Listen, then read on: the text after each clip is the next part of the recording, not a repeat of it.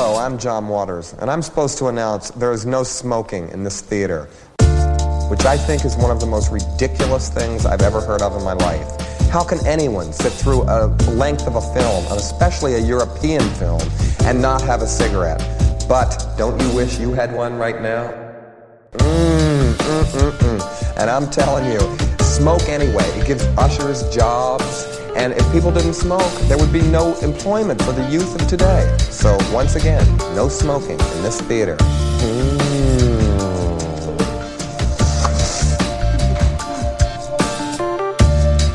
Okie dokie. I will blow- stay muted you and blow- somebody says my name. Cody. What? what is that? Yeah, What's Yabloco up? Maloko. The uh, the plants in Metal Gear Solid Three. I was forgetting the name of those. What? What?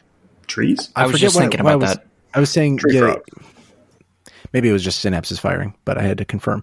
Uh, Yabloco Maloko. It's a plant in Metal Cody, Gear uh, Solid 3. Metal Gear Solid is a uh, video game. I still don't. That doesn't help understand what Jason is talking about. But it is. I don't know why it's for why it brought it up, but there's a plant that you can eat in Metal Gear Solid Three, Snake Eater, Yeah. called the Yabloco Maloko. I don't remember that you could eat plants in that game. It's not called Plant Eater. Jesus Christ, Jason, why don't you start this? Thank you Jason. very much for listening to Try Love, a literal roundtable podcast where we talk about movies.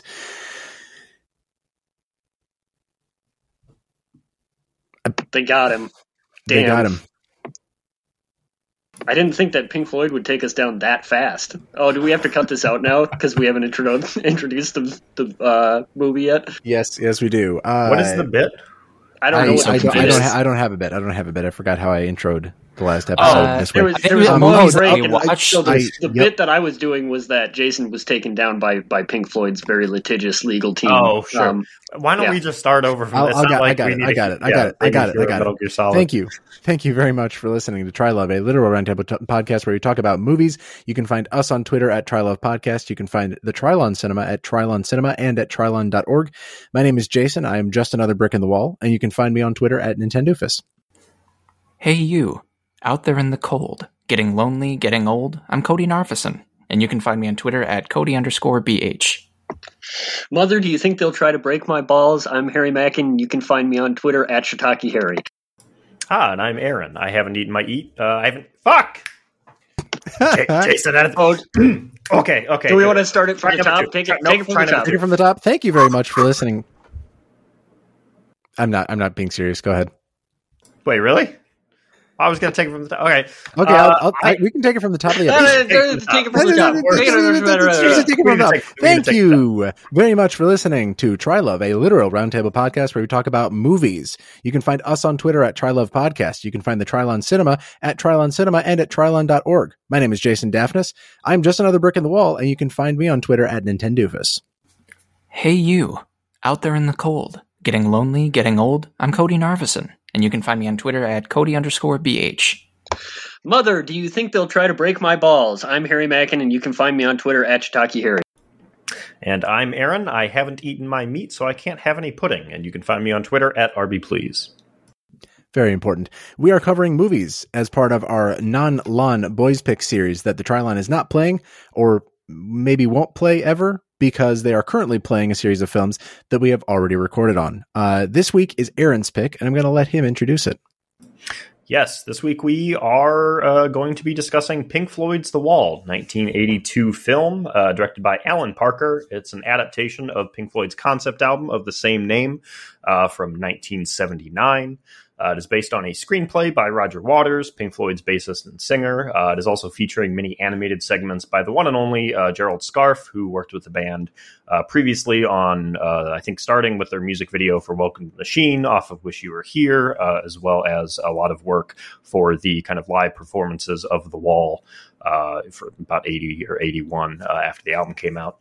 Uh, the film follows a similar story to the one told in the album. It follows a, a rock star named Pink, played primarily in this film by uh, Bob Geldof. Uh, who has fallen into a deep depression, remembering moments from earlier in his life, particularly the uh, death of his father in World War II, his kind of fraying relationship with his mother in post war England, and his experiences with an oppressive and abusive school system. As he falls further into sadness, he kind of puts up this metaphorical wall to protect himself uh, from the outside world. Uh, the album, The Wall, ended up being Pink Floyd's second most successful sales wise behind Dark Side of the Moon. Uh, and although critical reception was actually kind of fairly mixed upon release, it has, is since kind of become generally regarded as one of the kind of best and most important rock albums of the 20th century. Uh, and also, despite kind of an incredibly rough production of the film The Wall, uh, it was uh, pretty critically acclaimed upon release and has since gone on to be considered uh, a cult film. Jason. Thank you very much, Aaron. Uh, tell me why this movie for the non-'Lon boys picky? Yeah, I kind of came to this one, uh, I think, for a few reasons. Uh, I think that everybody had done a pretty good job of picking movies that kind of spoke to them specifically, that tied into uh, some aspect of of you know a hobby that they had or the kind of films they appreciate and that they could really speak to. Um, I specifically grew up uh, when I was younger listening to a ton uh, of progressive rock, uh, a good amount of like classic rock, but specifically uh, progressive rock in general was my favorite genre when I was kind of in uh, like middle high school. Uh, I was very cool, uh, as you can tell. Um, Pink Floyd was was one of my favorite bands. They weren't my favorite prog rock band, um, but I did like them quite a bit. I also particularly liked concept albums growing up, um, and even even though now I, I think I mostly prefer uh, non-concept albums from the groups that I grew up listening to. I still have kind of a general affinity for them that I appreciate. So there's this kind of conceptual nature uh, to this album and the the movie uh, that I, I, appreciate. I think there's uh, you know there's two or three Pink Floyd albums that I'd say that I like more than The Wall, but I think that the album's importance is undeniable. I think it stands as a, a pretty cohesive artistic statement. Um, it, it's one that maybe I didn't appreciate as much when I was younger. Um, I generally preferred uh, big scare quotes cooler concept albums, which m- mostly means ones about like swords and guns and shit. Um, I think that that the wall just due to kind of the uh, kind of more mature, but but maybe more you might call it mundane themes. Uh, I think I didn't quite have an appreciation for it as a child. My appreciation for uh, this kind of story has only grown uh, as I've grown up. You know, I've stopped listening to as much music about uh, laser swords and wizards, and I listen to more music about existential anguish and growing up and shit like that. Um, so I, I, did see uh, this film when I was younger. I think I saw it once in high school. I wouldn't say it was formative per se, but I do think there's kind of this interesting cult film angle here. Uh, I think one thing specifically uh, from an episode in the past that we we talked about, uh, you know, when we when we watched and talked about uh, Akira, for example, I think that how that film we kind of talked about at the time was kind of initially regarded as this cult film for a lot of international viewers in, in America and England and whatnot, due to the kind of the violent, often sexual, mostly sexually violent uh, scenes in that film kind of gave it this midnight film, kind of cult film angle. I think similarly here, the animated sequences, uh, which are trippy, they're psychedelic, they're violent, they're kind of horrific. I think that it that that is kind of the reputation that this film has, and I think that's an interesting thing to talk about. Lastly, uh, I liked the different format of this film. Um, I don't think we've really tackled a film like this one. I think maybe our uh, cabaret episode with with Matt Yost. Shout out to Matt Yost. It's probably the closest thing. That's also kind of this musical about how pop culture enables and kind of turns a blind eye to fascism. Um, but the, the, Wall isn't exactly a standard musical. Not that cabaret is, but you know, The Wall is. Is it a musical? Is it not? I don't know. Is it just a music video? There's kind of different ways to uh, talk about it, but I think that structurally it'd be something uh, kind of interesting to talk about as well. So that were that was kind of all my thoughts, and I I hope it was a good selection. I hope that it was too. Uh, I really do appreciate the. Not that we've had you know very similar films so far. I feel like we've run a really good gambit of uh, you know, for whatever our Unchained id really wants to watch with friends. Uh, but this is one I'd like, I, I consider a market success if I would not have watched it otherwise. And indeed, I don't think I would have watched The Wall otherwise. My general thoughts are that when I think, excuse me, when I thought prior to watching it of Pink Floyd's The Wall, it was not one of my, it was not the Pink Floyd album that I gravitated toward. I had heard it, but I hadn't really listened to it uh, you know, in, I guess quote, quote unquote listened to it to really like pay attention and, and dive into what it was doing. Um, so when I think of Pink Floyd's The Wall as a film, I sort of thought of, um, you know jerk off portrayals of like collectivist society as as something that drains life of uh, you know individuality and pride and joy and um, specifically scenes of like the kids being molded by soulless uh, by soulless um, education infrastructure, etc. You know, just like sort of the reputation that preceded it to me might have been, and this is a realization I'm only making now, might have been filtered through my parents and grandparents' generally conservative leanings. Um, that if I, I guess there's there's a lot of consternation still among the right about whether or not this is a communist or capitalist film, which is very funny to me to consider, especially learning a bit about what Roger Waters himself is like. But um, I'm really happy to report that's not what I saw. I think that uh, this movie goes on a very interesting journey from uh, sort of with like opposing theses, you know, uh, to sort of lure in the audience into a frame of mind in the first two acts, and then sort of in the final act, turn the mirror back on them. Um, I might be way off base here, but I, am confident enough in this to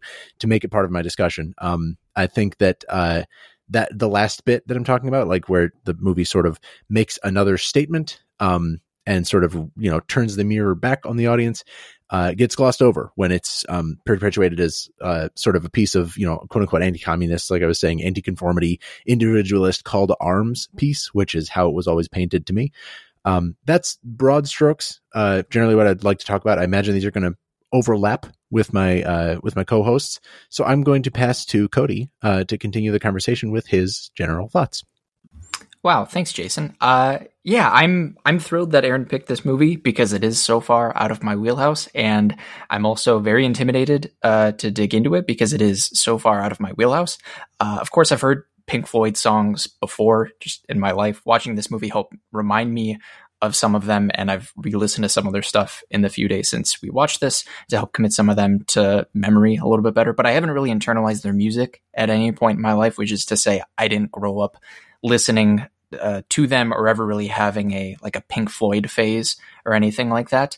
Uh, I have literally one memory attached to Pink Floyd, and uh, in an instance of me really embracing my role on this podcast, it is indeed a memory that has to do with sports. So you'll, if you'll indulge me uh, briefly, in um, in fifth or, or, sixth grade, the city league basketball team I was on had this one play that our coaches called the wall, referring to Pink Floyd. Basically, it would be us trying to get one of our shooters the ball by the end of the play. And to do that, the shooter would cut away from the ball and continue their run so that they went in between two teammates who were standing close together on like the other side of that half of the court. Once the, the intended shooter went between those teammates in order to separate him from the other team's defender who was trailing behind him, the two teammates would situate themselves uh, shoulder to shoulder creating a sort of uh, wall between our shooter and the opposing defender, hence the wall. Uh, and then our guy would get, uh, you know, he'd get the ball in the corner and he'd put up an open shot. I can't remember the play working in a real game, uh, which isn't to say that it, it didn't. Uh, I just more so remember us talking about the play and laughing about the play, or at least the coaches laughing about it because we were kids and we didn't really know who Pink Floyd was. Uh, but it was a play. We had fun running in practice. And I think of that whenever I see anyone talking about Pink Floyd.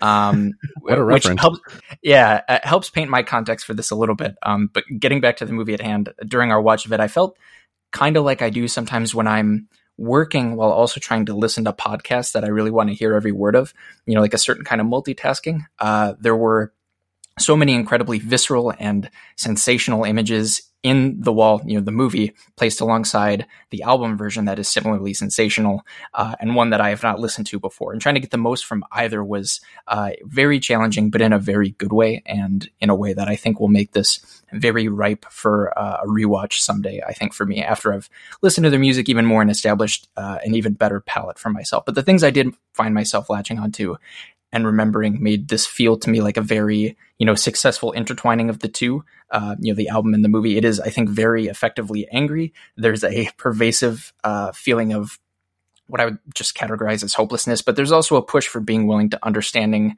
or willing to understand ourselves and the world and where our places are in it and sort of building from there. There's also maybe some commentary here on, on humans and the unfortunate necessity of performance, kind of thinking back to our discussion of Perfect Blue, uh, which I can't get out of my head. Uh, but in any case, I hope to learn uh, a lot today. So with that expectation declared, I shall now pass the microphone over to Harry. Damn. Thanks, Cody. That was a super fun story about um, that play. That's funny. Um, I had sort of a similar background with classic rock, uh, prog rock, that Aaron did. Um, I was also very cool in high school and very into um, classic rock. I ended up going t- trending more heavy metal. Um, I I haven't listened to a lot of Pink Floyd because uh, a girl I was hanging out with early in high school was very into Pink Floyd, so I got into Pink Floyd. And then when we uh, stopped hanging out, um, I stopped listening to that band because it kind of reminded him, you know.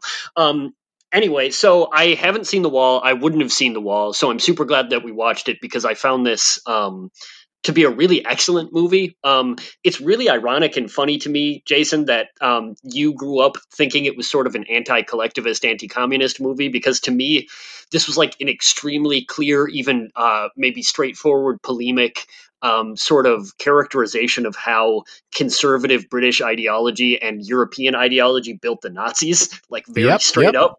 Uh, and so it's it's like really funny that that uh, conservatives that wanted to sort of appropriate Pink Floyd have terrible reading comprehension, but I guess it's not really that surprising.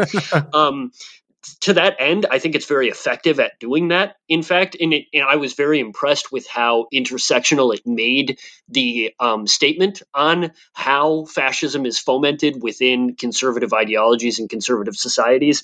Um, it explores the psychosexual dimensions of that in a really intimate and powerful sense that I think really only music could in a really fascinating way, while still tying that into um, history and social, political, and um, as we said, educational and even sort of identity performative um, measures of um, of self denial and of uh, anti humanist sort of like um, self loathing and um, and hatred of the other.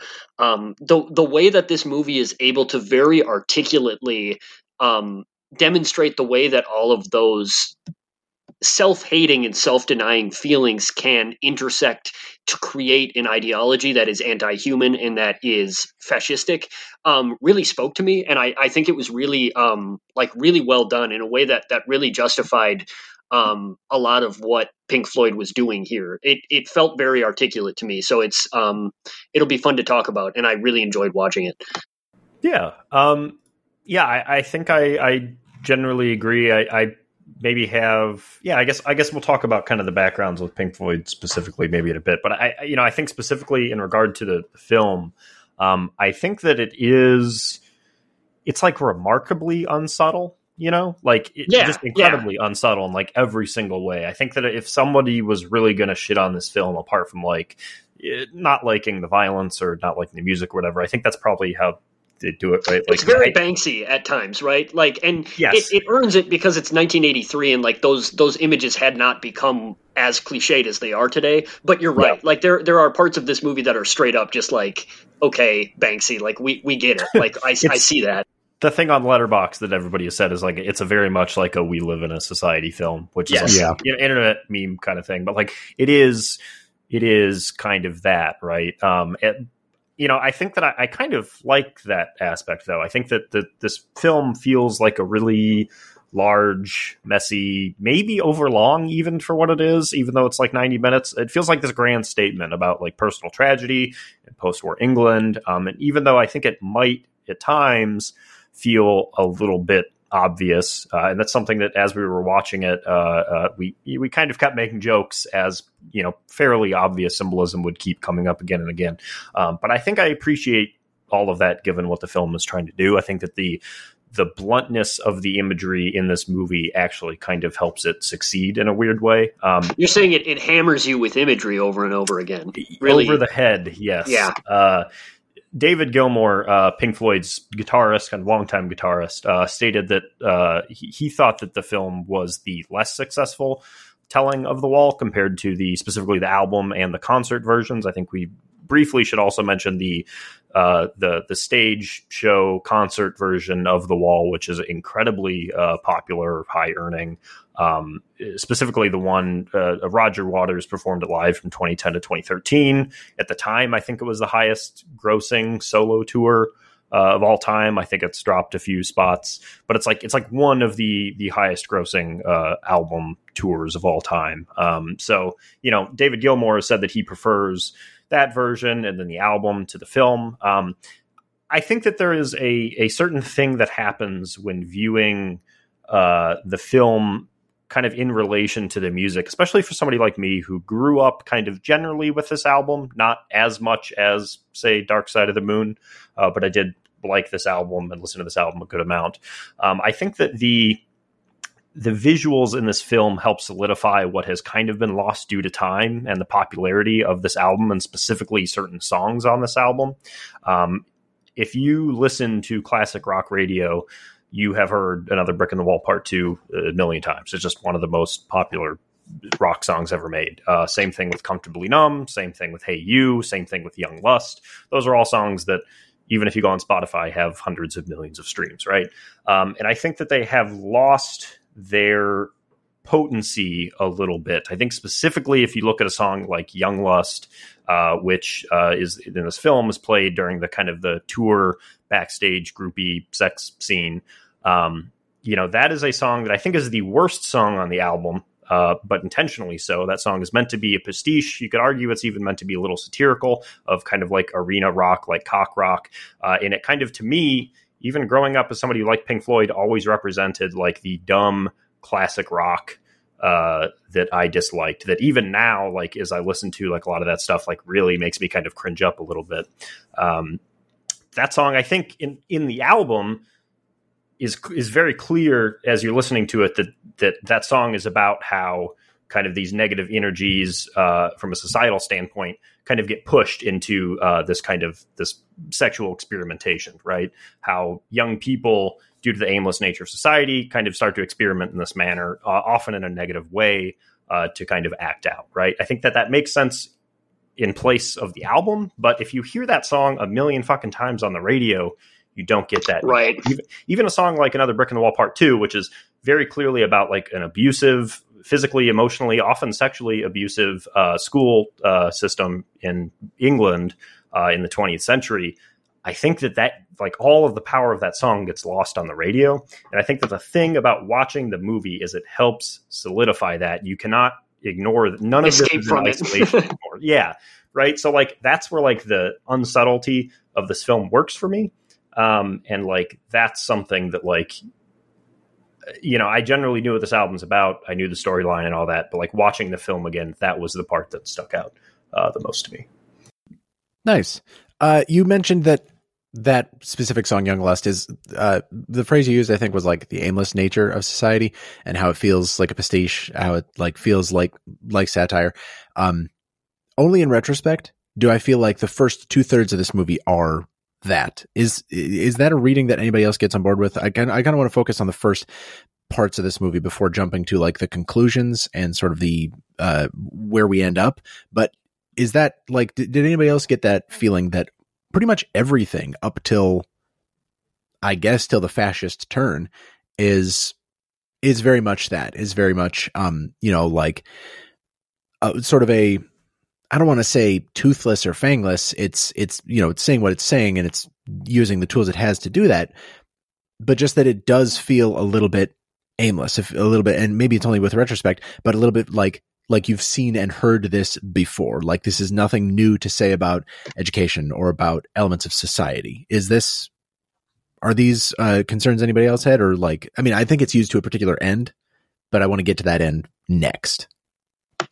Well, I, I think that this is a very um, interior POV film from Pink, the main character's perspective, right? And so I think that like like I think uh, a good example of that is is in Young Lust, which is like it's a misogynistic song, right? And that's because at that point in the movie, we're exploring how misogyny was built into Pink, right? Like he has this um, groupie in his room, and he loathes her, right? And and he's he's ignoring her while he watches this World War II movie play out. Um, and I think that that song in the context of this movie and a lot of the um, the work that the movie had been doing up to this point is demonstrating how Pink got to be where he is before the fascist turn, right? Which is like the the aimlessness and the hatred that this movie has for a lot of the society that that they're looking at is Pink's, right? And it's supposed to be um, a demonstration of, of what he's thinking and feeling both about the society that he was brought up in. And also he's he's rejecting those thoughts because of the way that they make him feel about himself and his history and his upbringing right?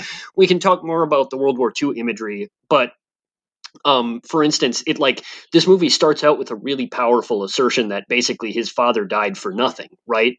Um, in World War II, that like that he was manipulated into fighting and dying for this cause that wasn't actually what they thought it was, and the rest of the movie is sort of Pink's like he he's uh, as an adult sort of figuring that out initially and figuring out how that that sort of terrible revelation um like reshapes and reframes the the course that his life has taken right? Like if that's true if my dad wasn't a war hero then the way that my mother tra- ta- uh, taught me is different than i thought it was. The way that my school system taught me is different than what i thought it was. And so like to in my mind the the reflection of that aimlessness and the the tragedies that he's seeing that's that's pink reframing his his whole life based on that sort of um, terrible, distinct revelation that that mm-hmm. what he thought he was, what he modeled his life after, his war hero father, isn't the man he thought he was. It's that that coming of age moment that that causes him to rethink everything.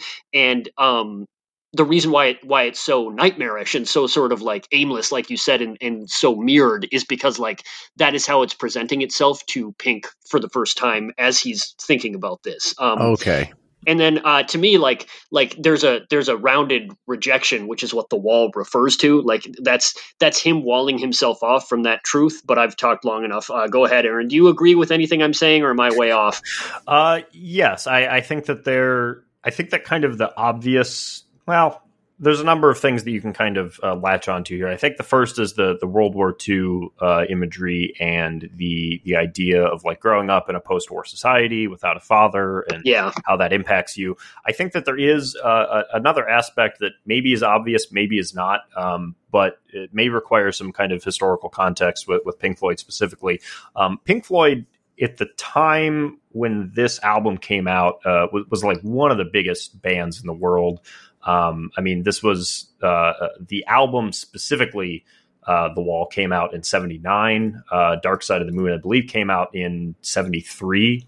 Uh, and, and, before that, they were kind of they were making progressive rock when progressive rock was kind of at its height from a popularity standpoint. You know, bands like Yes and whatnot were making big records. Fucking nine minute songs were charting. Like everything was chaos, right? Shit was really weird. But uh, Dark Side of the Moon was like such a hit uh, that they it catapulted Pink Floyd to like a, a, whole new level of stardom, right? I mean, Dark Side of the Moon, I think right now is like the third highest selling album of all time. It's like 40, 45 million copies. It's like a lot, right?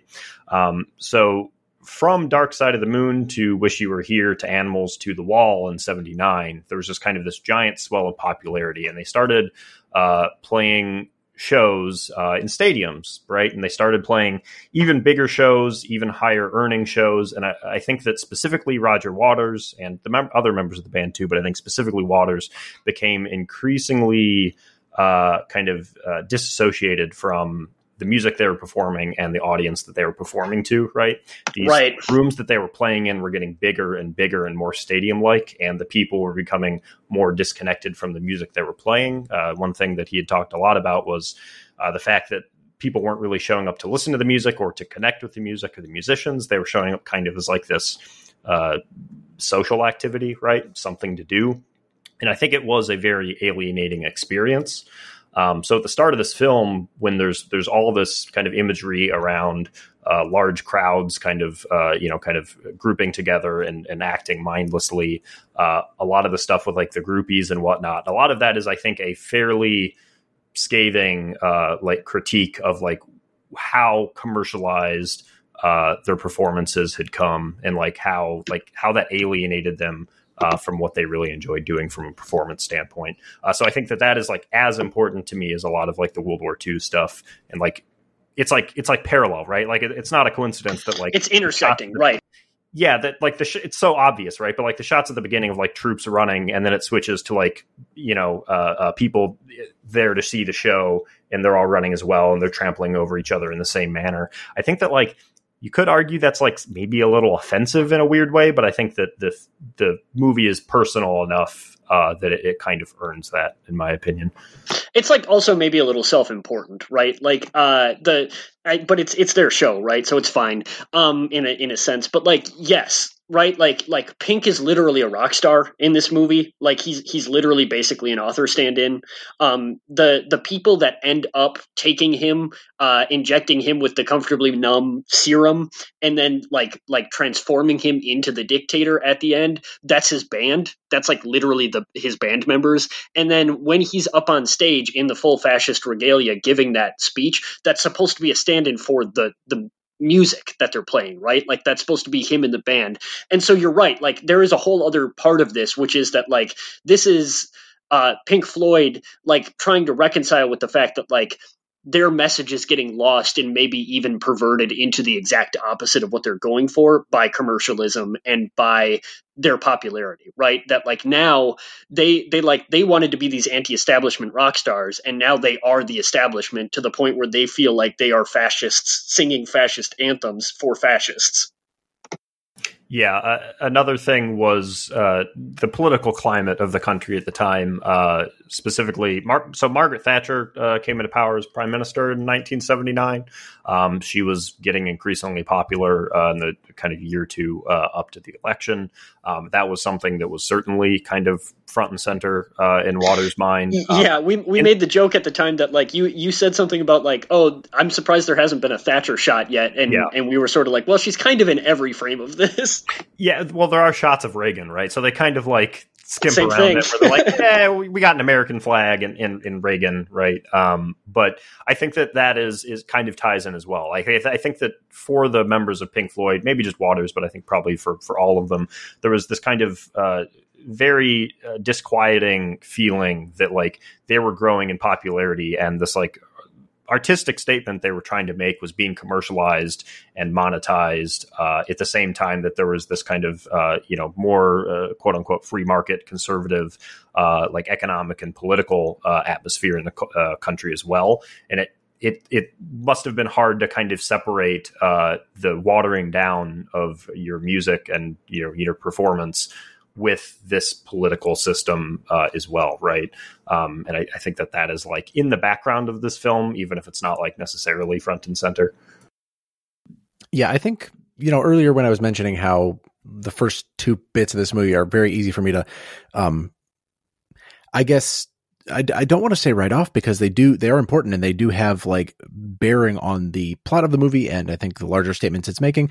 But uh, I, I guess I'm curious. I just haven't heard from Cody. Is do you find it as easy as I do to like generalize and ball up the first two acts of this movie as sort of plot? Or was there were some of these things like sticking with you as you were going?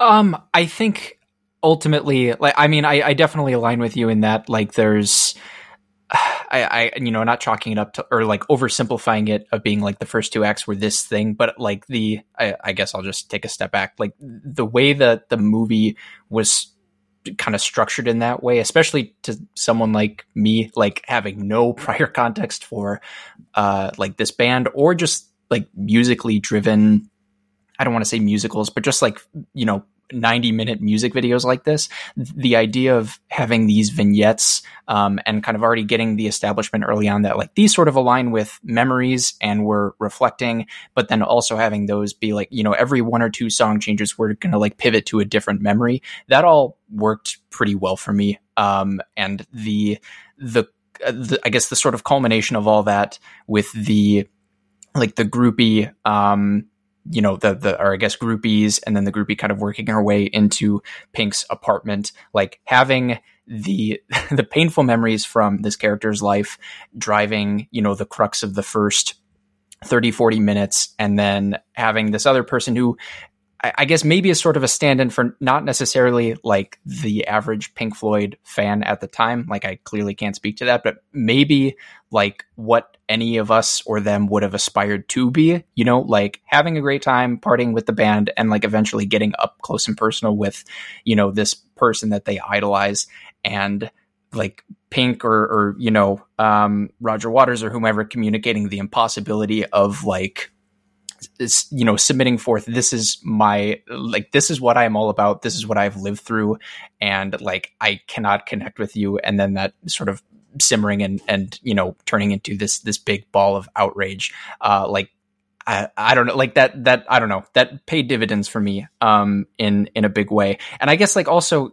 uh, something you said, Jason. This is only slightly related, but like uh, what you said about like we've seen this all before, it being toothless or, or fangless or whatever is is an interesting point, and I I think that gets back to what um I think it was Harry who who commented something to the effect of like these images before they became cliche.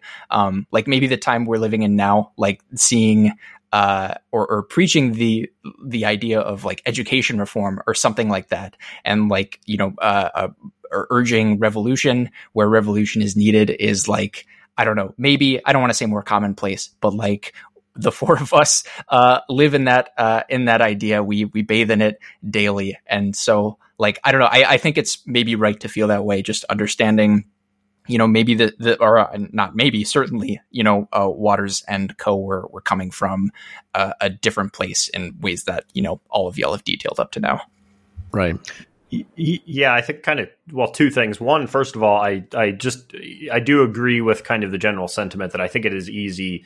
Like it is funny how this film has been kind of or this work. I include the album in here too, right? And the stage show and whatever. But like, it is funny how the wall has been kind of dumbed down, kind of in the same way that like something like 1984 is just like, yeah, you, people are just going to interpret it however they want, right? It's also it's formally ironic, right? Because that's what the wall is about. Is about yes. how these things get co-opted and turned against you, and they they end mm-hmm. up representing exactly the opposite of what you want them to. That has happened to the work that they were yeah. worried about. So they I, really I proved know. themselves out. Yeah, I, I think that's just just always going to happen when you make a work like this. Like, you, I think this film is pretty obvious, but uh, you know, uh, who am I? I guess. Um, I mean, yeah, there, there's like there's a Quora question about whether or not yeah. this film is anti-capitalist or anti-communist, and it's like it, it's almost as if like everybody in the world who f- has a conservative opinion about this movie sort of had the introduction to it that I did prior to actually seeing it, where it was like your parents are conservatives, you're going to be exposed to the conservative malleable elements of this movie's plot. You know, seeing yeah. kids go through the education system and end up with no faces and have no sense of personality. Uh, see them, you know, degraded by the evils and perils of modern society. Um, and it just, I don't know, like, I think that ultimately my experience with the first two acts was saved by the third act. I will say that I was I was at the front of the charge of making fun of it uh, up to about like oh, of course, 50 to 60% of the way through. And I, I just want to make sure that I'm not like rag. I want, to make sure and I, like everybody knows I'm not ragging on it because I think it is, as Harry's saying, very pointed and useful, but just mid watching it, just a very strange experience. Yeah. Well, I, I, I, I mean, to to your credit here, I don't think that you have to be like entirely apologetic. I I think that it's like it's totally reasonable to say that like this this movie doesn't like maybe work great as a movie, right? Like I don't like you know, I think it should be kind of judged on its own terms in that way, but like it this movie is kind of showing and telling constantly, right? Like the the visuals are so yeah. obvious, the lyrics are like so direct in like a very theatrical manner, right? Uh and from like a narrative standpoint, I think there's things that certainly kind of don't work in that way. Uh, especially as you get to like the middle of the film, they start really repeating a lot of uh, uh shots from earlier, uh, like over and over again to kind of press That's these, these, themes home. And it, it's like I think it works from like a, a mu- you know this kind of accompaniment standpoint, but like as a film, I think there's there's maybe some issues to have with that. So I, I think that that's totally fair. That's an interesting point.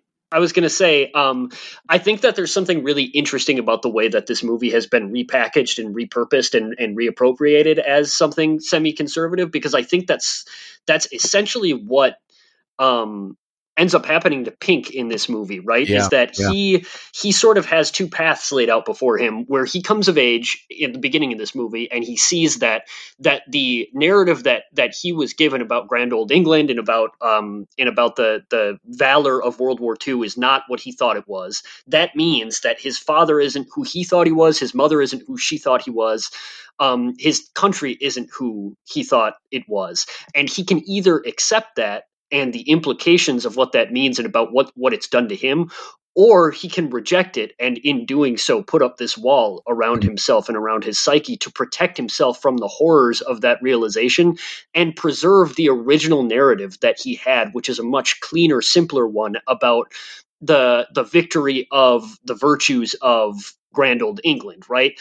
He in my mind clearly chooses to do that and accepts all of the ramifications of that, including the sexual repression, including the fundamental conservative and hatred of the other, because all others come to represent in his mind threats to the wall that he's constructed about, around himself, where he will have to accept that he has those feelings inside of himself of disillusionment, of alienation, of yearning for connection with other people, and for yearning for um, what he what he himself considers dirty sexuality because of what his mother taught him, um, of self expression that might be effeminate or might be um, rubbish, like his teacher taught him the the fascism at the heart of this movie it represents a reaction or a reaction against himself right?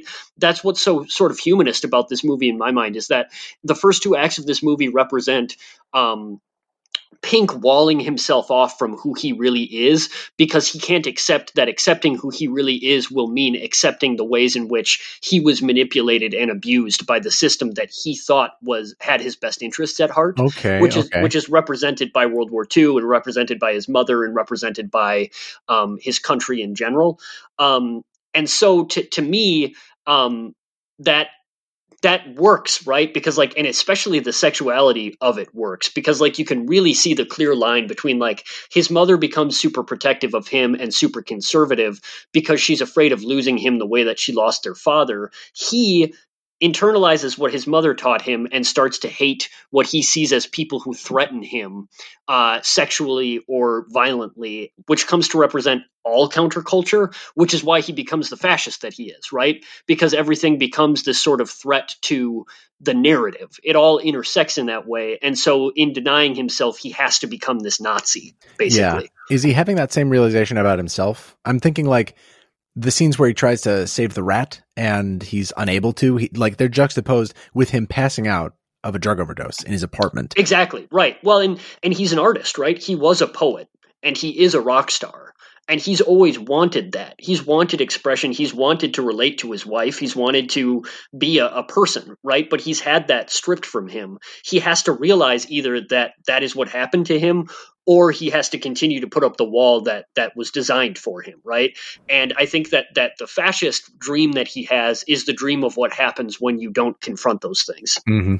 Yeah, I, I, think specifically in regard to maybe some of the uh, the gender politics in this movie, I think that the film uh, kind of does flirt a little bit with being maybe a little misogynistic it, yep. uh, at, at, times. Uh, I, I in, a, in a, Freudian sense, I think, especially. Yeah, very much. Uh, I think it kind of redeems itself because I think that specifically the the trial segment, which is kind of the big animated segment at the end, that's also a song on the album.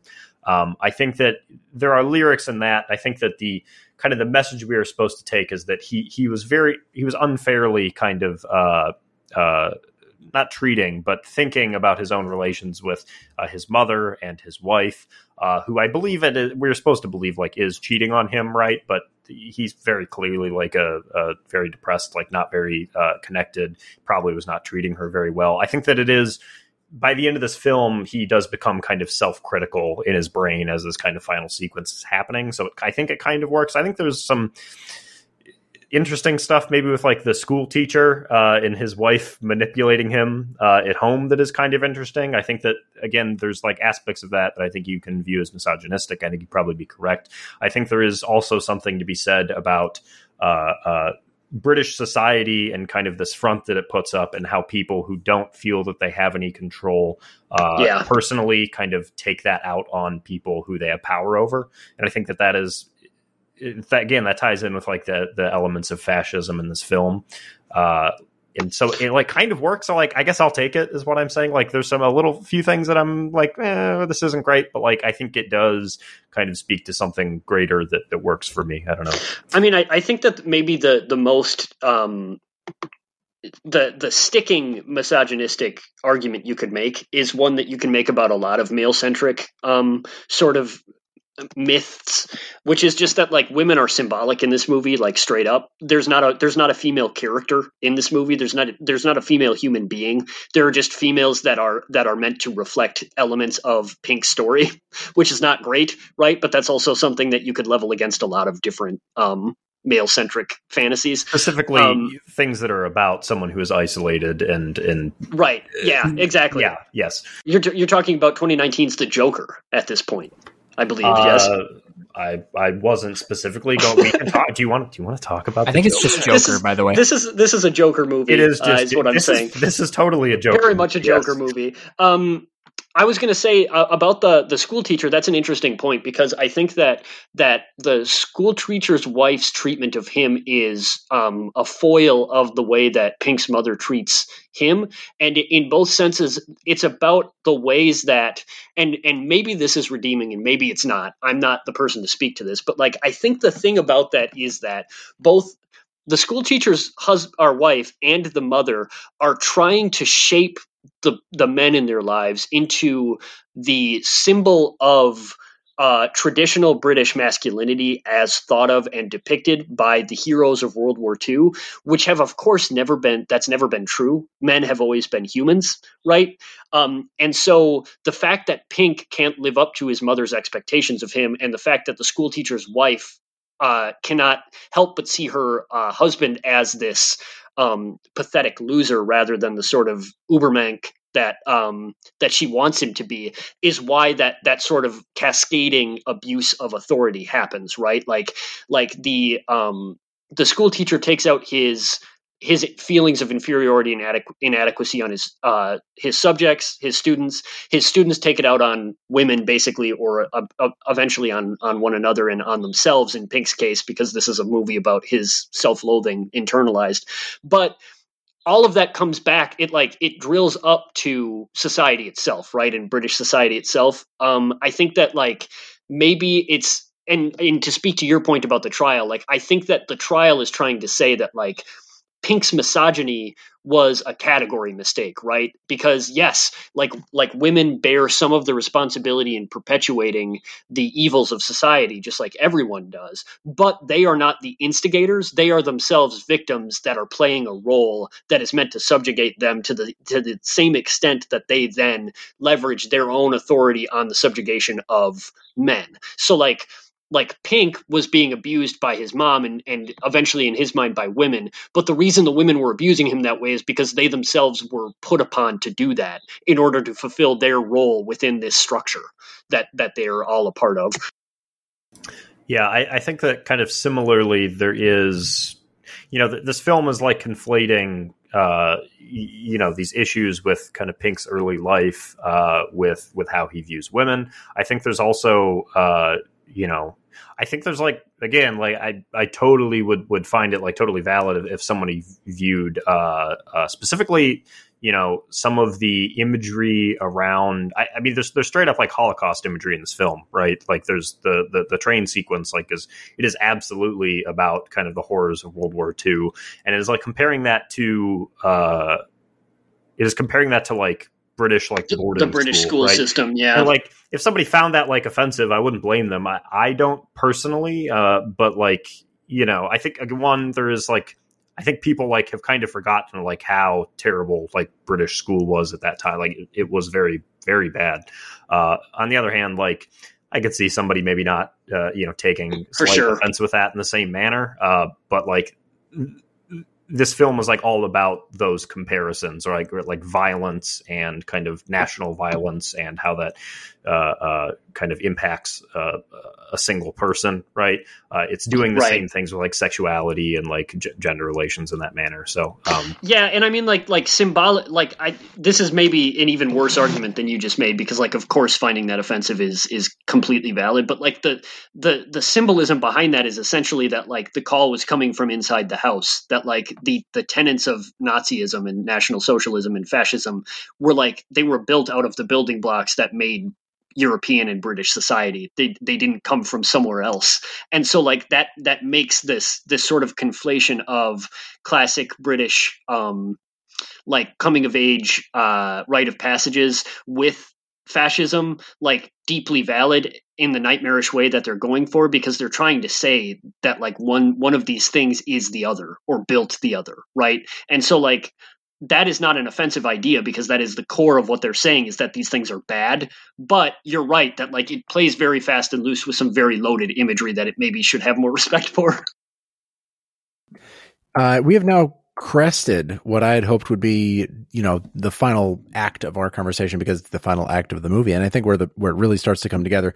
Um, does anybody else have any final thoughts about the first two acts, roughly the you know the bulk of the material? Oh, I uh, hmm. I was gonna shout. We haven't talked about the animation. Maybe that's better to do when talking about the end of this film. But I think like we kind of need to talk about the animated sequences uh, at some point because I think they're they're really good. I don't know. We could do, we could do that now. Yeah, they're they're. Uh, I, I, guess I don't know how I would just like they're they're psychedelic. They're trippy. They're like very violent. They're they're like the rest of the film, very I think obvious and unsubtle, uh, but in, in, a very cool way. Um, I think it's, it's generally animated very well. I think the imagery is so striking. Um, you know, it is a little kind of framey and whatnot. Uh, you know, I don't know. I, I really I, dug those I, sequences. I said, I said, it while watching, but it's still better than Cool World. Like less is going on, but there are weirder things, and it still yep. looks better than Cool World. It it uh it's like the, the animated I, I, kind of wonder how much total time of this film is like animated sequences. It kind of feels like this film is like very much defined by a lot of the animation but i think it's probably only like 15 minutes of this film maybe right? Like am i wrong about that? You mean They're pretty like, brief. yeah like solo animation, not combo, not Roger Rabbit. Yeah, but I think it's just telling how much of an impression the small animation that is in this film yeah, makes. Where it's yeah. like it feels like it's kind of 50-50 with live action stuff to me. I don't know. And it's it's the memorable like some of the most memorable images in this movie are definitely the animated ones. Well, yeah, the I mean the first thing that comes up when you search Giphy is going to be the the the hammers, right? From the right. from the animated sequence near the end. Um Cody, any final thoughts about the first two acts of this movie before we start to head into the denouement here?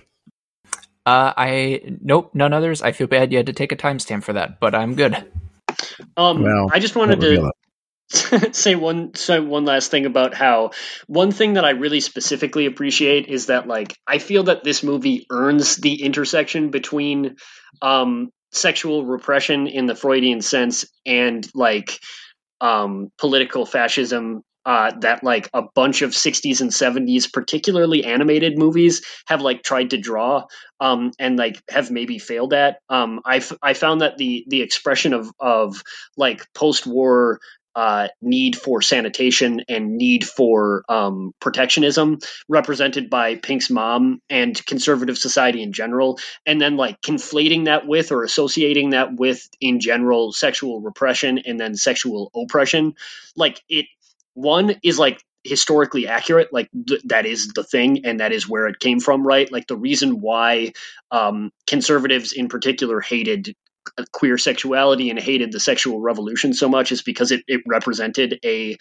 quote unquote loosening of, of morals but it also represented sort of like a um like a, a schism from what was traditionally thought of as the the right sort of morals. Um right in both senses of the words. I think that this movie actually like captures that really, really poignantly.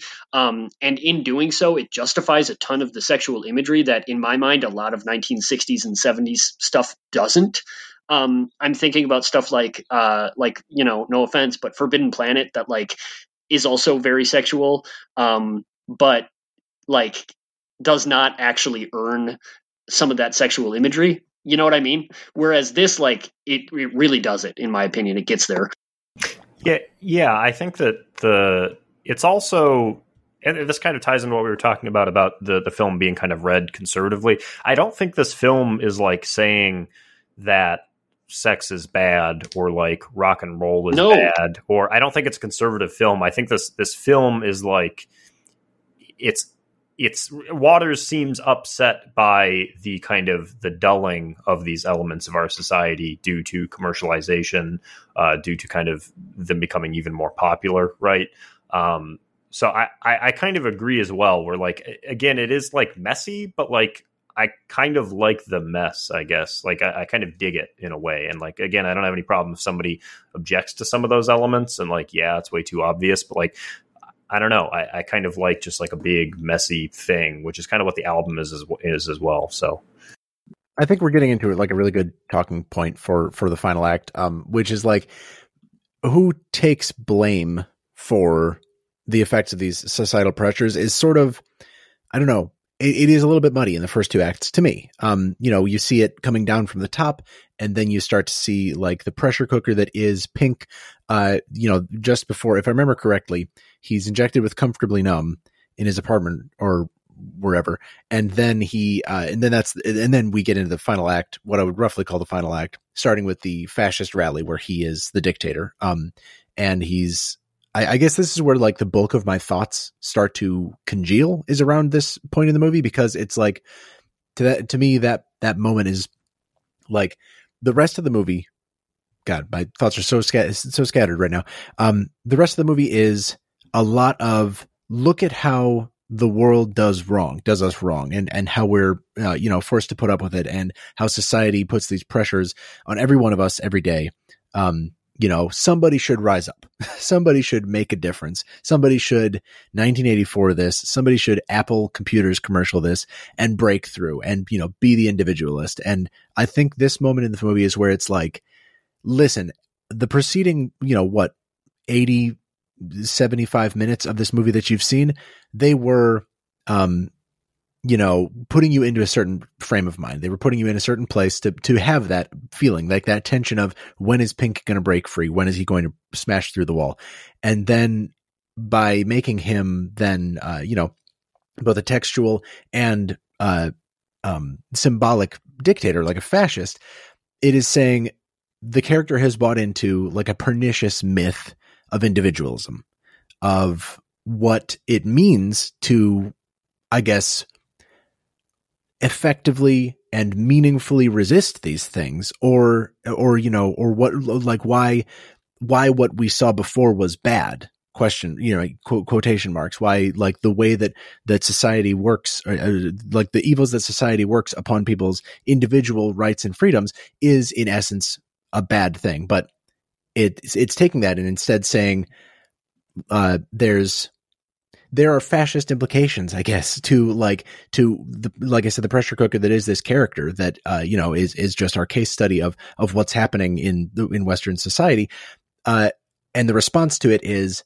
break out, be free, be an individualist, and that's fascism. I think that's what Harry was maybe touching on earlier with um with mention of how like the call is coming from inside the house. Like these things are baked into what happened to Pink when and like the, the, the life that he wanted, the person he thought he was, and the more and more and more and more he was pressured, the more and more that it was created or these situations were created around him and the more and more that his life sinks into what he considers a dissatisfied and you know uh, uh, oppressed state the more the closer and closer he becomes to or excuse me that he comes to that that myth of of individual of individualism that like um I, I guess what I'm going to get into next is very particulars of that scene, but I've got a couple hands up, so I will toss it to. I think I saw Harry's first. Sure, uh, I'll try to be brief. I just, I think I'm, I kind of agree with what you're saying. I just think that like it's important to note that like I think that that what the the fascist dream that Pink has, and I believe it is all a fantasy in his head. Um, I think it represents him making the wrong choice at that crossroads. Um, I think that the the movie was attempting in the first two acts to show us this thing that Pink knows actually is what happened to him and the fascist element of Pink is his rejection of that. He gets all of it wrong, right? Like he chooses the wrong thing to level his anger against because he thinks that the reason why he hates himself is because of these outside forces. Exactly. When really it's it's the forces that are inside him that taught him to hate those things that that are making him feel that way. And so like the fascism represents the wall. It represents like the the the ways that he's walled off his true feelings and his true self because he was taught to reject those things by society right? He was taught not to express himself not to express his sexuality not to love basically um not to be vulnerable. Um and then he becomes so hateful of, of what he sees as people who are doing that because they represent um, not only an alternative but but they represent a threat to him.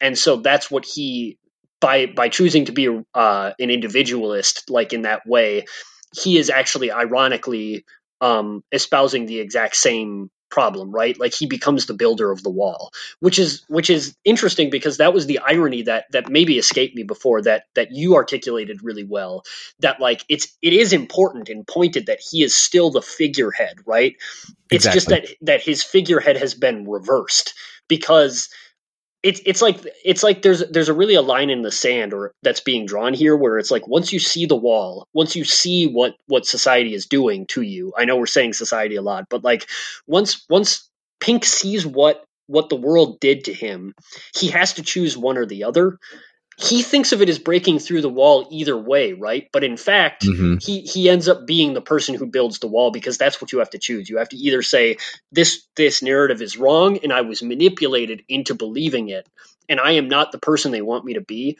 Or you can think the way conservatives think right that the narrative is right that the people who uh, manipulated me did have my best interest at heart and that i am the person that they think i am Yeah. I think I think this movie is saying if you choose that ladder, you are the fascist, and you Exactly. become a perpetuator of that system.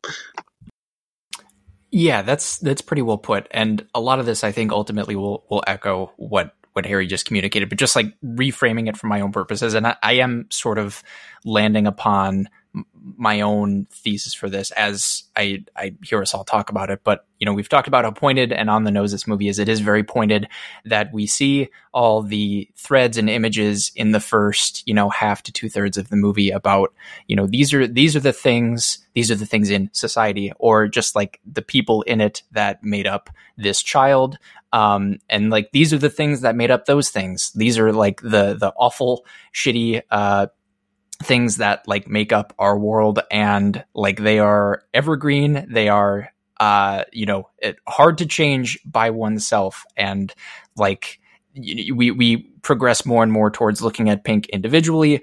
And like the I, I guess you know the last third of the movie as i'm deciding to to say it is galadriel telling frodo to look into the pool and saying like this is the future that you could have if you do not um like you know i I think in lord of the rings it's like succeed but like in this case it is um, like Harry said, that sort of rejection of that narrative, um, maybe with a splash of finding some sort of inner peace in the fact that like one person, like it, it is not up to Pink to save the world, but it is up to him to like save himself. And maybe from there, you know, after the whoops, I just knocked my microphone, uh, cause I was getting so into it, you know? Um, but like maybe if, maybe if he can save himself and we can save ourselves, uh, you know, as you know, as individuals in a, again a capital S society, then maybe we we build on that from there. It's you know like cautiously uh, optimistic and yeah, like the the extreme imagery uh, as I you know it it sort of congealed I think as Jason said for me too, but like with a purpose. It's like it's a lot of stimulation meant to like you know stir you up to stir pink up and to think no that's like you know that's not me that's not what i want to do with my life Exactly. And he's given like like like the story what you're seeing on screen in that whole animated sequence Aaron was mentioning earlier is a tr- literally a self trial. He put it he puts himself on trial Yep. in his fantasy. exactly to to like question whether he's whether or not he's made the right decision. There's lyrics in the song about like uh he you know came dangerously close to having human feelings or whatever. Right. And it it feels like a very you know internal monologue moment of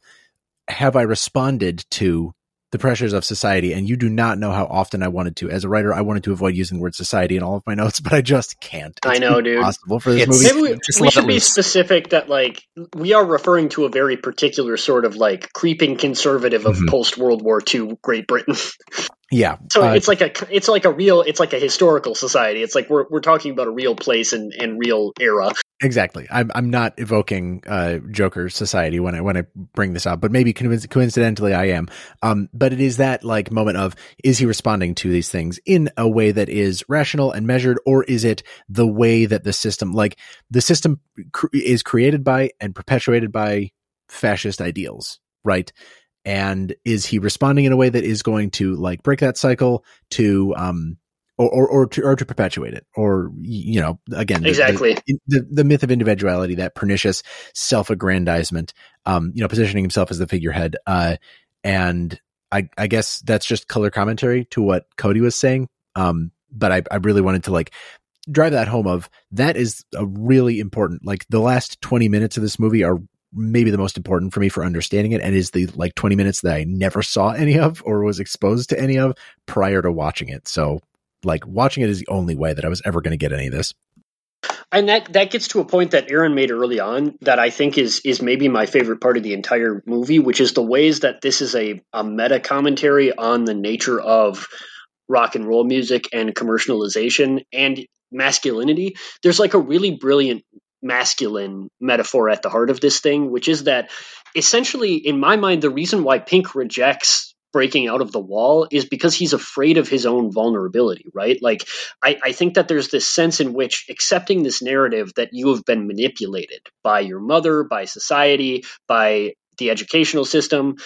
It, it is to say that you are a victim, right? That that fundamentally your life has been one that has been dictated for you, and that that you have not had power over, which is of course the truth for almost all of us. But when you are a masculine man, when you're a person who wants to feel powerful and feel in control, you have a vested interest in rejecting that message because it means that you're not a sissy, right? That you're not somebody who's manipulated. You are the manipulator. You are the master of your own destiny. And I think that a big part of what's happening here in the dream is is Pink deciding that he does not want to see himself that way and so he has to become a dictator instead and that is a very, very poignant characterization of what conservatism is. And like not just then, but now as well, right? I mean, you look at fucking Trumpers, and like so much of the Trump phenomenon was people who were happy to be manipulated because it made them feel like they were in charge, like they were manipulating, right? Like like the these working class white people who have been hurt by conservatism as much as anybody else almost but they get to feel like they were the masters of their destiny that had this stolen from them unfairly and that in a fair system they would be ahead right? And that was a more appealing narrative to them than accepting that they'd been victimized. Just like it was more appealing for pink to to think that he is actually still in charge of his life and the dictator than it was for him to tear down the wall and say, I am a vulnerable human being who has been manipulated by evils and that I have to address these things, right? And so, like, I think that this is a movie that is very sympathetic to the idea that confronting history and confronting the ways in which you've been manipulated is hard and scary, right? And I, I, think that's what the trial is all about. And I think it's a really, really powerful commentary, right? Especially for something like rock and roll to be making, because rock and roll is so often been reappropriated into a masculine context, right? I mean, when you think about classic rock, you think about conservative bikers so often, right? Which is wildly ironic, right? Like my dad, for instance, works in a machine shop and a lot of the coworkers he works with are deeply conservative and a lot of them love Bruce Springsteen. And it's like, how? like, what, what do you? Hmm. How do you do that? Right? Like, how do you how do you square that circle? And I think that this movie is like a pretty decent articulation of how that happens, which is just that like you create an alternative narrative whereby you can maintain power and your own sort of agency at the expen- expense of everybody else uh, yeah, I, it, it, it, excuse me, in that last, in the beginning part of that last act, it evokes a lot. And I wanted to talk about what I, maybe I'm reading it wrong as a cliffhanger ending, but I saw a couple microphones come on. Are we, are we, uh, reaching a point I just there? wanted to know if those coworkers have listened to the new Obama Springsteen podcast. Renegades? I don't know. If they have any strong opinions on on uh, uh, Bruce and Barack's opinions on fatherhood and the political climate. You know, I will have to get back to you. Get him, yeah, get him on the pod. No, Jason. Have you ever it, it's reminding me of of those memes, the like really strong dog versus the really weak dog memes, and it's like on the left is country artists before 1950, and it's like my boss said I was going to work another six hours uh, a week, So so, I I, burned, so I burned down his office. And on the right side, it's like liberals and the media. That's exactly right, Jason. I love that shit. Um, okay, so right after the trial, uh, of course, the the wall uh, is is destroyed. You said something really interesting, Harry, which is like either way the wall is destroyed. It's just like which path he's chosen, with which like uh, I guess philosophy he aligns with after you know after the the woes of the world and the pressures of society have crushed down on him for so long. Is it clear which side he has like he had conflict clearly so there so it, it's it's maybe not 50-50 but is it clear what he has chosen by the end? Because right after the end literally like we're back in um you know real world filming with humans and a wall that's been destroyed and children are picking it up. Does that signal then that he has like embraced that more collectivist what we know to be a, a truer more like morally aligned view of the universe Uh, that that's how I read it. Uh, I, I think that's how it's intended. At least the you know, there's differences between the album and the film, but the the, the album I think is pretty unambiguous that that's what happens at the end, right? Like the the wall was broken down. He is uh, kind of you know reintegrated back into society. Uh, and he kind of uh, is able to put uh, a lot of the the issues at least behind him a little bit, or at least bear himself to the world a little more. Uh, there is a kind of a weird thing that the album does, where it's it's like there's a line at the very beginning of the album that is like spoken halfway through, and at the very end you hear the first half. So it is kind of No. meant to be Uh-oh. like this this cycle, you know, like it's this cyc- uh, cyclical thing that happens. Uh, this kind of process of of opening yourself up and then shutting in, and it's maybe it's hmm. it kind of comes and goes. I don't. Uh, That's very tarot cardy. yeah, Yeah, I, I yeah. don't think it's like that important, but like I, I think like in general, like yes, I think at the end of this film, uh, I think it is kind of representative of like a an internal change that he decides to make.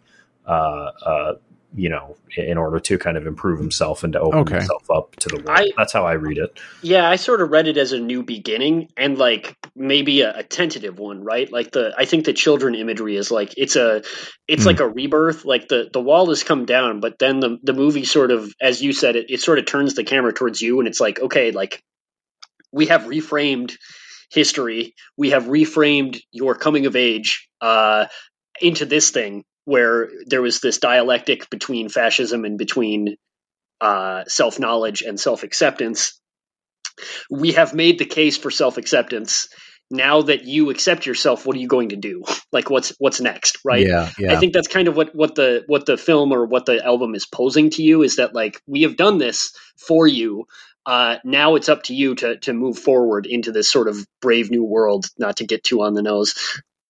Yeah, I, I think that it's it's you know th- this this film is a- about how children uh, kind of take up uh, uh, kind of the elements of the past uh, and kind of internalize it right in certain ways. I think it makes sense. I mean, it's again, it's like so on the nose, right? But like the image of the kid picking up the Molotov cocktail and like not knowing what it is and pouring it out, and like the children like cleaning up the streets after this, you know, riot or protest or or whatever, uh, you know, whether it's a fascist demonstration or actually or not, right? Like I think the image of a, a child picking up after that's pretty on the nose, but like, yeah, I, I get it. Yeah, you know what it reminds me of? The ending. Well, I guess the climax of uh, of Stray Dog, Akira Kurosawa's 1949 film Stray Dog, uh, which Ooh. we're gonna have to go back. That was episode 12, guys. Released. Wow, that's almost fucking almost, wild dude almost two years ago to the day, April 16th, 2019. why does that it feels like we've been making this podcast for 20 years It does. I have that effect on uh, men my age. no in a, in a good fun way I am. Uh, I'm all out of thoughts, guys. That's literally all my notes. Uh, is there anything else we missed? uh good movie good pick Yeah, aaron thank you Yeah, Yes, I tried to I was- do, throw a curveball. I think I did. I think you did. Um. Oh God, is that a Money- Moneyball joke? No, yeah, you, you're an episode late on that. Oh no, we're talking uh, about sports fella. now. Oh, I, I will say, uh, my last note: um, the poem that the schoolmaster makes fun of young Pink for reading is lyrics to Pink Floyd's song "Money." Um, that was just kind of a funny That is- little that is self-deprecating joke. Yeah, good good job. Good on you, Pink Floyd. You can make fun of yourselves a little.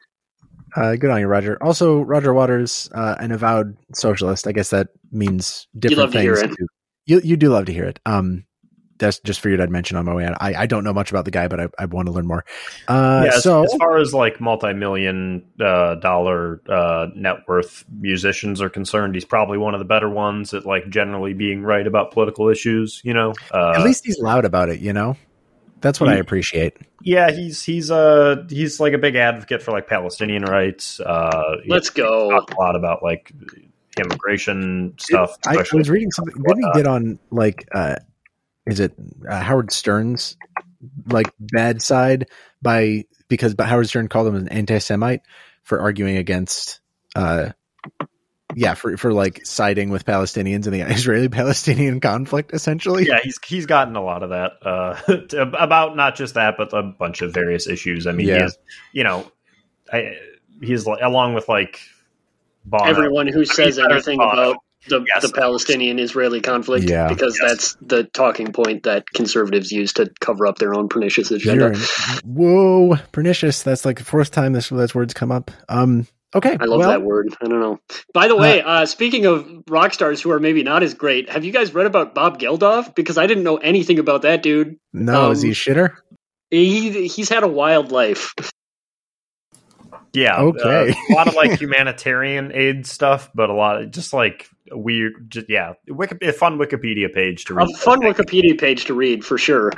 just to confirm, just to confirm, you're referring to the person who, during our watch, we said looked like Tom Hanks, Ioan Gruffudd, Tim Roth, Tim Curry, uh, and I believe Jared Leto at various points. But now I look at his Letterboxd picture and see quite clearly looks like John Travolta. I think that's probably the obvious answer.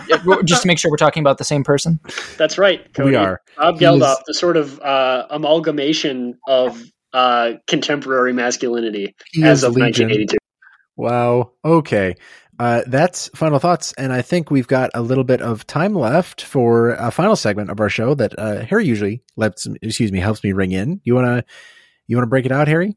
Nothing would please me more, Jason. It is time for Cody's Noties. Wow. Well, thank you, as always, gentlemen, for that uh, lyrical introduction. Uh, one of my immediate thoughts after we finished watching this movie was uh, and we watched it together, and I thought, hmm, how often does Pink Floyd pop up in uh, movie and TV soundtracks? And the answer is, in short, not as often as you might think, but there are some recognizable uh, titles in the mix, some of which we will touch on in the new and improved uh, Pink Floyd colon the wall colon the game. Um, so bas- here's how this will work. I will be running through some works that uh, that have had Pink Floyd music piped through the soundtrack, uh, with my source being Roger Waters' IMDb page. Uh, these might be instances in which the original Pink Floyd versions are used, or they might be adaptations from other artists. Just a forewarning. Um, but I will read off just a general description of that work in a very uh, candid fashion because that was fun for me. Uh, and as I'm reading, if you think you know what's being described, raise your little Zencastr hand. Once I see a hand raised, I'll stop reading, I'll call on you, and if you're correct, you'll get a point. If you're not correct, we'll keep going until someone can get it right.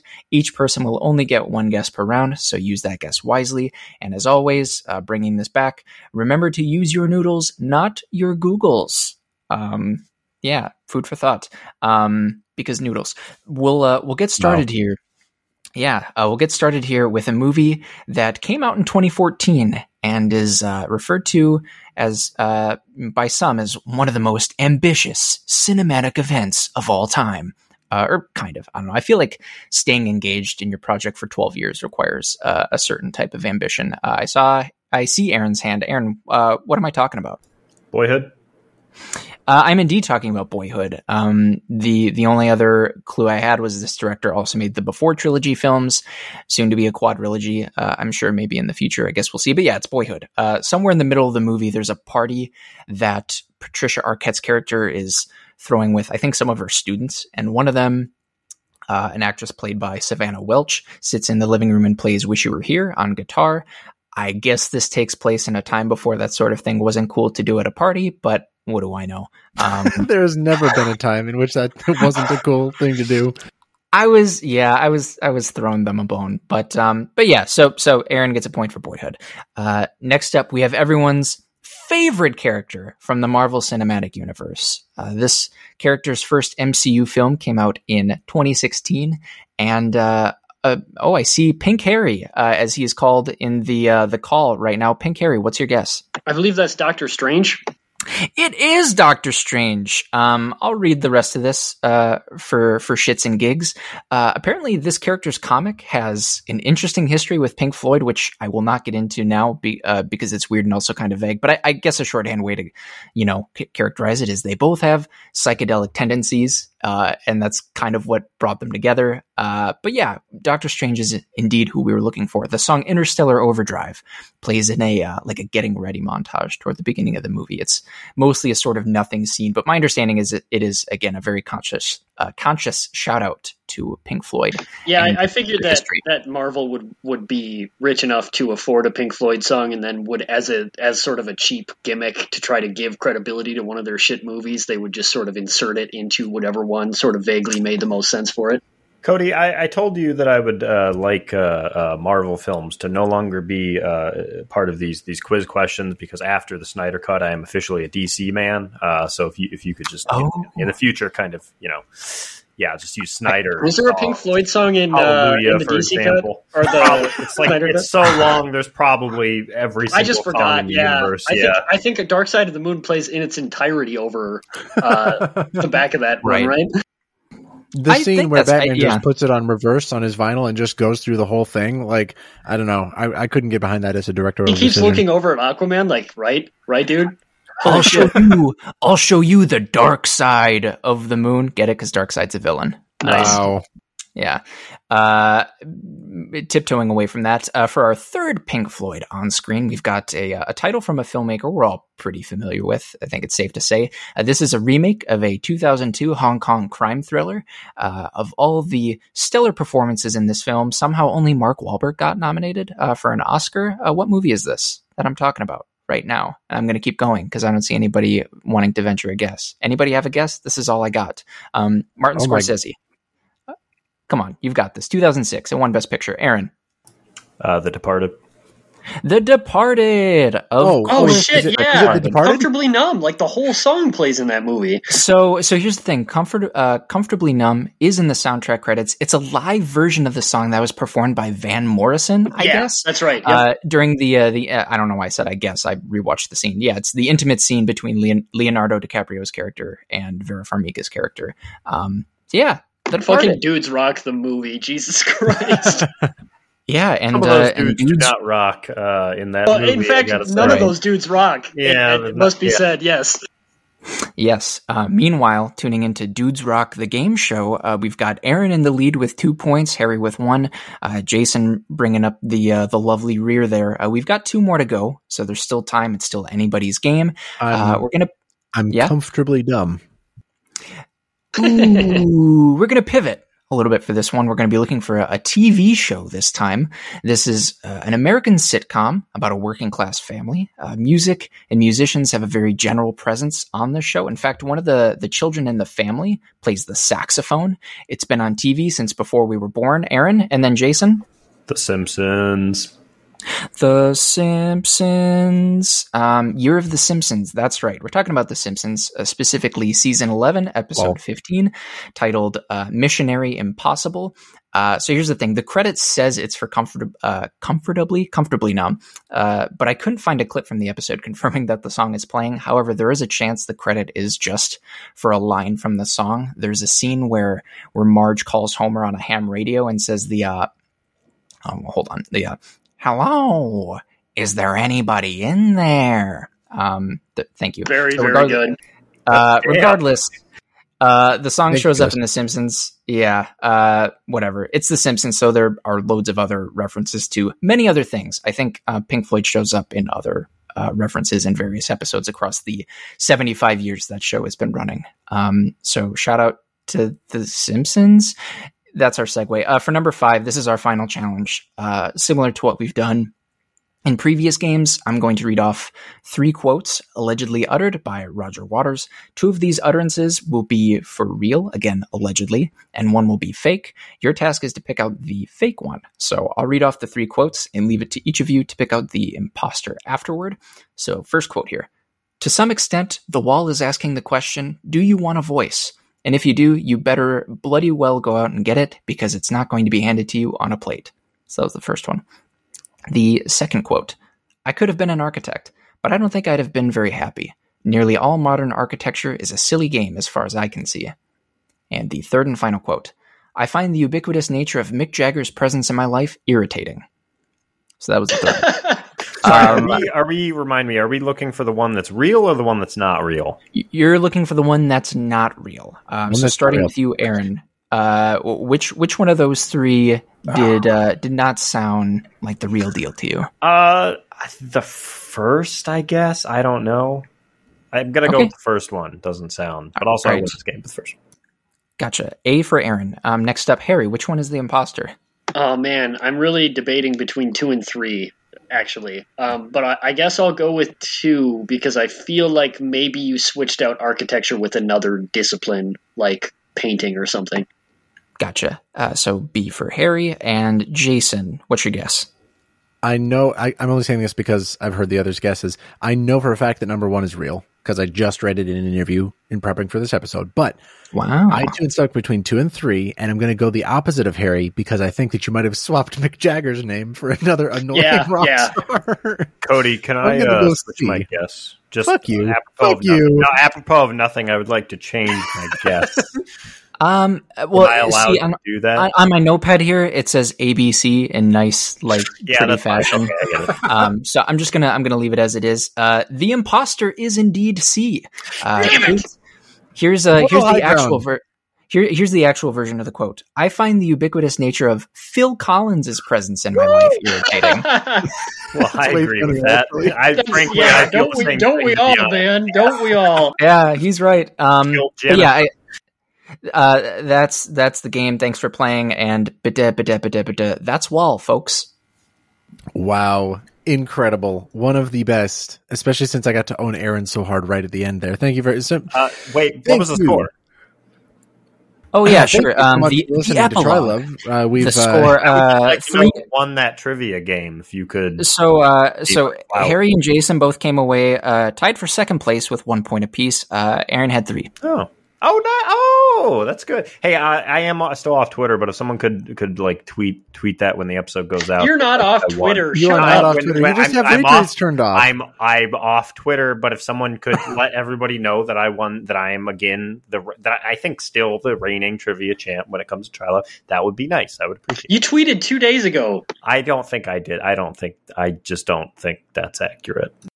You're even talking in our Discord chat about tweeting. Huh? I don't think you're hiding it. No, You're fooling no, nobody. That- dude, My man I- talks about tweeting. I Which is way more I tweeting than any of us are. Things are true. I don't. I don't have to acknowledge them. I'm being lied about. You're right, making yeah. a wall right now. You're putting up a wall around Our the misinformation campaign is working. We'll ostracize him uh, any day now. Uh, thank you very much for listening to Trylove, and thank you very much, Aaron, for bringing this movie before us. I'm glad I've got another weird little peek into the animation background that you had as a kid. Uh, this and was it Beyond the Mind's Eye that we've Oh yeah. Oh Yeah. yeah. We, we've not talked Wow. about that on the We have not show. talked about that. Next that. time, I don't know how we baby. do an Next episode of that, but that would be wild. Yes. Uh, tune in next week for another episode of maybe this, maybe something else. Uh, my name is Jason Daphnis. You can find my podcast. Wow, I just said my podcast. I'm turning into a fascist myself. This You can MF find- said my podcast. you can find our podcast Trylove at Trylove Podcast on Twitter. You can find the Trylon at Trylon Cinema across all social media. You can find the Trylon at trylon.org where you can get tickets, merchandise, club membership, and a bunch of other cool ways to support them when uh, attendance is down because of the COVID 19 pandemic. If you go places, including the Trylon, wear two masks, distance yourself. Don't remove your mask. Don't be an asshole. Uh, we have linked in the show notes and in the episode tweet a number of resources you can uh, click through to support various um, uh, social initiatives here in the Twin Cities. There's a lot of really bad shit going on for uh, people who absolutely do not need that. Um, and we would appreciate if you would find ways to support your community, excuse me, our community and the most marginalized and vulnerable peoples within it. Uh, until then, my name is Jason Daphnis. You can find me on Twitter at Nintendoofus. I've been Cody Narvison. You can find me on Twitter at Cody underscore BH. Uh, I've been Harry. Um, we should abolish the Minneapolis police, please, uh, and also demand the resignation of um, our governor and our mayor. Uh, so if you could do that, that would be really awesome. Thank you. Uh, you can find me on Twitter at Chitaki Harry. Yeah, I'm I'm Aaron. You can find me on Twitter at RB Please. Same thing, except just replace Minneapolis with Chicago. also, turns out bad stuff happening in Yikes. my city now. Yes. So, Well, I chose quite the the thing to end on here, so if you'll indulge me. the laddie reckons himself a poet. Money, get back. I'm all right, Jack. Keep your hands off my stack. New car, caviar, four star daydream. Think I'll buy me a football team. Absolute rubbish, laddie. Get on with your work.